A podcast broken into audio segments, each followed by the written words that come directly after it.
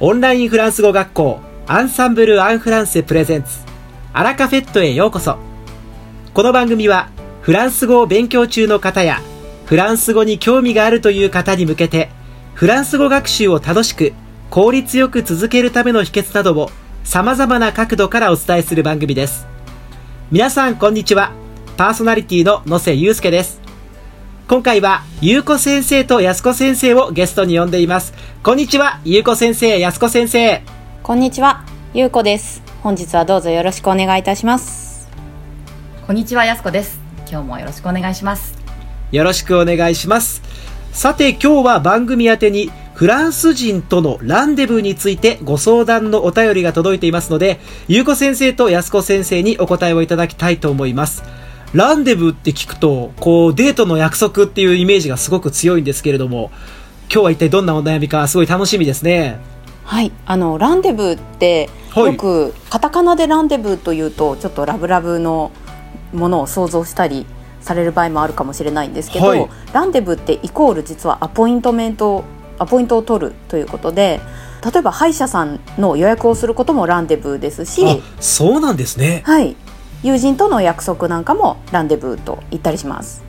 これはちょっと僕は勘違いしてましたね。完全にデートの約束をランデブーと指すものだと思ってたんですが、では今日は待ち合わせの約束について番組宛てにメッセージが届いておりますので、皆さんぜひ参考にしてください。インタビューの後はワンポイントフランス語レッスンをお届けしていきます。それではお便り紹介からまずは始めていきたいと思います。今回はフランス人とのランデブーについてです。ラジオネーム新田さんからいただきました。こんにちは。今、ワーキングホリデーでフランスに住んでいる新田です。番組いつも楽しく聞いています。フランスに来た時は友達が全くいませんでしたが、趣味のテニスをフランスでも続けたところ、テニスを通じて友人が少しずつ増えてきて、フランスでの暮らしが楽しくなってきました。相談したいことがあります。日本が好きだという知人とお茶の約束をしました。誘ったのは彼の方です。一言二言しか顔を合わせたことがない人だったので、乗り気ではなかったけど、何かの出会いになればと OK しました。ところが、約束の当日になっても集合場所などが不明であったので、その知人に確認したところ、別の予定が入ったとのこと。言い方もちょっと雑で、悪びれた様子も全くなく、謝ってもくれなかったので腹が立ち、別の知人にそのことを話したら、前日などを事前に本当に履行されるのか確認した？してないなら仕方ないと言われて驚愕しました。これは一般的な話か、それとも彼がおかしいのか？まだワーホリ期間は半年あるので、今後の参考として教えてほしいです。日本とフランスは文化が違うといえ、日本人より真面目だと思えるフランス人もいます。時間には必ず遅れてくるのがフランス人のような気がしますが、当日ドタキャンはないんだろうと感じます。今後も楽しみにしていますというメッセージいただきました。新田さん、お手紙ありがとうございました。ありがとうございます。これは私も経験がありますね。未だにドキドキあります。新田さんもね、大変でしたよね。でも、これはフランスの一つのまあ文化とも言えるんではないでしょうか。そうですよね。全員が全員こういうタイプではないとは思うんですけど、こういう方も一定数いらっしゃいますよね。こういう時はやっぱり前日か数日前に確認をするのが有効的な手段かなと思います。確かに相手も君も何も言わなかっただろう。場所も決まっていないし、と言われれば、まあそれまでですからね。そうなんですね。時間にルーズなフランス人ってもうもちろん全員が全員じゃないんですけど私南フランスでちょっとした政府機関の研修に出席したんですが15分前に会場に着いたらなんと誰もいないそれどころか会場が閉まっていたんですよ。ええ。えー、もうちょっとこれは会場を間違えたかと心配になって、まあ、警備員に聞いてみると合っているっていうんですね。はいそれで心配になって責任者に電話しようかなと思ったら約束時間5分前に登場でございます。その後開始時間になってからやっとみんながのんびりやってきてコーヒーを飲み談笑。結局研修開始は20分押しでということになってました。もちろんでも研修そのものはとっても内容が濃くて素晴らしかったんですけれども、まあ、開始時間とか時間前行動とかに考えて言えばちょっとびっくりするような状況でしたねうん、こう、そのあたりは日本とはちょっと違う部分はね、もしかしたらあるかもしれません。ですので、最初はこのギャップに戸惑うという方もね、いらっしゃるかもしれませんね。ゆうこ先生はどうですか？どんな経験がありますか？そうですね。似たような経験としては、私があの演劇学校に通っていた頃に、舞台の本番の直前まで舞台そのものが出来上がってなくて存在してないっていう状態でえー、でみんなでトンテンカンテン結構直前まで作っていて、はい、演出家の方が来てびっくりみたいなことがありました。それで本番の時間もちょっとギリギリ遅れたりもしてしまってイタリア人系の学校だったのでちょっとラテン色はフランスよりもさらに強かったかもしれないです。何事も確認は必要かなと思います。今回のケースでも誘った方もきっと悪意はないだろうなと思いますので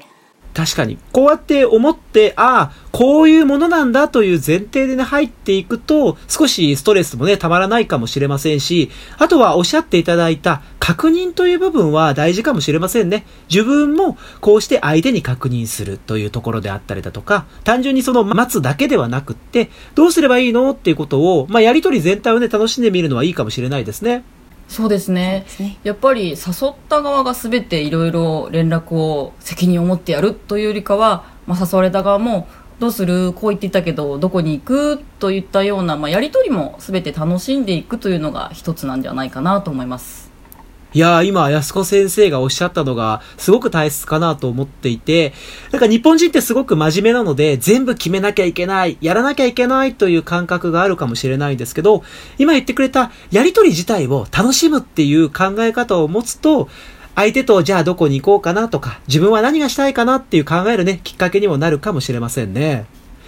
ゆうこ先生はどうですか？他にもフランスでこんな経験があったっていうのはありますか？そうですね。フランスであの薬局に朝行ったんですけれども9時開始なのに9時を過ぎてもお客さんが開店を待っているっていう状態をよく見かけました、えー、おそらく彼らの中では出勤時間がイコール開店時間。開店時間ジャストに行ってもサービスが開始とは限らないっていうことかなとその時感じました。でも終了時間は従業員が帰る時間なので早めにレジが閉まりますし時間が来ると電気が消されて追い出されるっていうような感じですよね。はい、日本だったらお客さんが帰るまではちょっと余ってくれそうな気がしますけどちょっとその辺りは日本とフランスでは時間の感覚が違うのかなと思います。これはまあどっちが正解っていうのはきっとないと思うんですよね。フランス人は自分の時間をもしかしたら大切にしているという価値観かもしれませんし、まあ日本はできるだけね、お客さんにこういろいろサービスを受けてほしいっていう思いがもしかしたらあるのかもしれませんし、多分これもどっちが正解というわけではないんですが、お互いのこの価値観を知っておくっていうことはね、大切だと思いますし、やっぱり安子先生感覚は結構違うものですか？そうですね。今、ゆうこ先生がおっしゃったみたいに、まあ、日本人との時間の感覚はかなり違うと思っておりまして、特にバカンスの時はもう、本当に約束時間に来ないとか、約束の時間に電話してみたら寝ていたとか、やっぱこれは来れないとかっていうのはまあ、日常茶飯事ですね。もちろんこれはまあ、バカンスの時っていう話なんですけど、まあだから待ちぼうけを食らわないように、まあ前日とか同日の朝などにまあ、一応確認のメッセージとかをすると、まあ、私たちもほぼ安心というかで、まあ、はい、返事がなければ、まあ、返事を待ってるので連絡してねと自分も行かないという策も練れて 自分の時間も無駄にしないイライラしないということもあるかなと思います、うん、なんというかオフの時間は特に縛られないで、まあ、大体の時間というくくりでいるという気持ちもまあ、フランスっぽいかなというふうには感じますね。そうですね。この感覚はちょっとやっぱり日本人の人って結構早めに着いたりとか、先に待っていたりっていうことがね、もしかしたら多いので、そうなると、いざフランスに行った時に同じ感覚で時間を使っていくと、ちょっとなんで自分だけって思う人はね、もしかしたらいるかもしれませんね。このあたりはどうですか、ゆうこ先生は？そうですね。日本の5分前行動ということとまた違ってくるので、はい、肩の力は抜けるとは思うんですけれどもまああの日本に戻られた時に同じことをしてしまうと友人をなくし、まあ、なくすまではいかないけれども、はい、友人にちょっと驚かれたりするかもしれないのであのご注意ください。ですね。でも、はい、日本に長く住んだことがあるフランス人の方なんかは時間前に来たりするのでまあバランス感覚ですかねこうすべしっていう対策は一括りではないと思うのでこの方は時間が緩い方なんだなとか前日には連絡しておこうとかこの方はじゃあ一度した約束を必ず守る人だなとか人によってどうするかっていうのが臨機応変に考える方がいいんじゃないかなと思います。これはやっぱり日本でもね、きっと同じだと思いますね。人を見て、じゃあ、どういうふうに行動していけばいいのかってことを考える。で、フランス人の感覚に自分がうまく合ってきたりだとか、今言った通り、日本に住んだ経験のあるフランス人だとね、やっぱりまた感覚が違ったりすると思いますので、全部を同じくくりにするのではなくって、この人はこういう人、私はこういう感覚っていうのをちゃんとすり合わせをすることが大切ですね。そうか、安子先生もいろんな経験っていうのがそしたらあるんじゃないですか、フランスに長く住んでると。そうですよね。フランスに長く住むと、まあ、日本人も時間の感覚が変わってしまうんですよ。例えば、この自分の家に人を呼ぶときにも、最初は18時集合だから、やっぱりホスト的には17時半にはきちんと完璧に準備して皆さんをお迎えしなきゃと、こう決まってたんですけれども、実はまあ、来る人も時間きっかりに来る人はかなり稀ですよね、ゆうこさん。そうですよね。へえ。さらに、ちょっと遅れるねとか、連絡もよほどのことがない限り、まあ、普通に遅れてきても、遅れてごめんねっていうよりかは、こんばんはと普通に来ますし、まあ、なので、まあ、こちらも、まあ、少々準備が終わってなくても、まあ、逆に早く来た人がちょっと手伝ってくれたりとか するくらいの、まあ、緩さはすごくあるかなと感じています。なので、大体の時間で、まあ、緩くなってしまいますが、実はこれ日本に帰ると約束の5分前などに「ごめん5分遅れる!」と友人から連絡が来て、もう、新鮮な驚きを感じましたああそうだこの感覚だったなとかそうですね。本当にこう住む場所が違ったりとか、まあ誰とコミュニケーションを取るかによって本当にこの感覚の部分はね、変わってくるところはあると思いますし、逆になのであんまりこう深刻に悩まずに、いろんな人とね、ちゃんと向き合って、この人はこういう人ってことをね、分かっていくといいかもしれないですね。まあでもやっぱりね、時間遅れたらちょっとこうストレスが溜まってきたりっていうのはね、ゆうこ先生どうしてもしてしまう部分はありますよね。そうですね。もちろん日本でも約束の時間に遅れる方もいますし日本の文化フランスの文化の違いにあまり腹を立てるというよりは一つの文化の形として受け止めれたらいいんじゃないかなと思います今回の新田さんのお友達は自分を誘ってくれたとポジティブに受け入れてこの方は確認が必要なんだなと考えた方がいいですよね。そうですね。ゆうこ先生がね、今言っていただいた通り、捉え方をポジティブに考えていくっていうのも一つの方法かもしれないですね。安子先生はどうですか？どんな風にこう対策とか考え方持ったりしてますか？はい。私はまあ基本は待ちたくないので、必ず前日確認はしますね。えー、あでも、この件もまたフランスあるあるが長くなってしまうので、はい。今日のまとめとしては、まあ、時間の感覚の差はかなりあります。フランスあるあるです。でも、先ほどゆこさんがおっしゃったみたいに、ポジティブに捉えるということが、この堅苦しくないラテンのノリがいいと思っていただければなと思います。新田さん、今日はお手紙ありがとうございます。はい。新田さん、今日はですね、貴重なお手紙をありがとうございました。今回お話しした内容が少しでも参考になればと思います。やっぱり国によって感覚が違うのは事実。その中で自分はこの価値観。でも相手はこの価値観。そして今はフランスにいる。今は日本にいる。まあ、そうした環境の変化を楽しみながら、今起こっている出来事をポジティブに受け止めて、フランスだったら前日の確認をちゃんとする。そうした形でですね、えぜひストレスをためない生活を楽しんでいただければと思います。ワーホリ期間が残り半年あるということですから、今回の話を聞いて、残りの半年間、ぜひ有意義なものにしてください。今日はゆうこ先生とやすこ先生にお話も伺いました。お二人ともありがとうございました。ありがとうございました。ありがとうございました。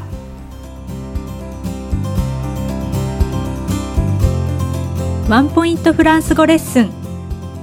皆さんこんにちは。アンサンブル講師のミワです。こちらのコーナーではアンサンブルが自信を持って作成し生徒様にレッスンや自習でお使いいただいているオリジナル教材の中から知っておくと便利な表現やポイントをご紹介します本日はフランス語ビデオ講座文法解説ビデオ第1課より挨拶表現を使うときにぜひ気をつけてもらいたい点についてお話しします。ご機嫌いかがですか？という意味のフランス語は学習者でなくても一度は聞いたことがあるフレーズですよね。何と言うでしょうか？その通り。Comment allez-vous? Comment allez-vous? コマンタレブーとカタカナ読みにならないよう発音に気をつけましょうね。さてこの質問、コモンタレブに対する最も適切な肯定の返事は何でしょうかそうですね。Je vais bien. Je vais bien. なぜかというと、質問のコモンタレブに行くという意味の動詞、あれが入っているので、質問に答えるときは同じ動詞を使って、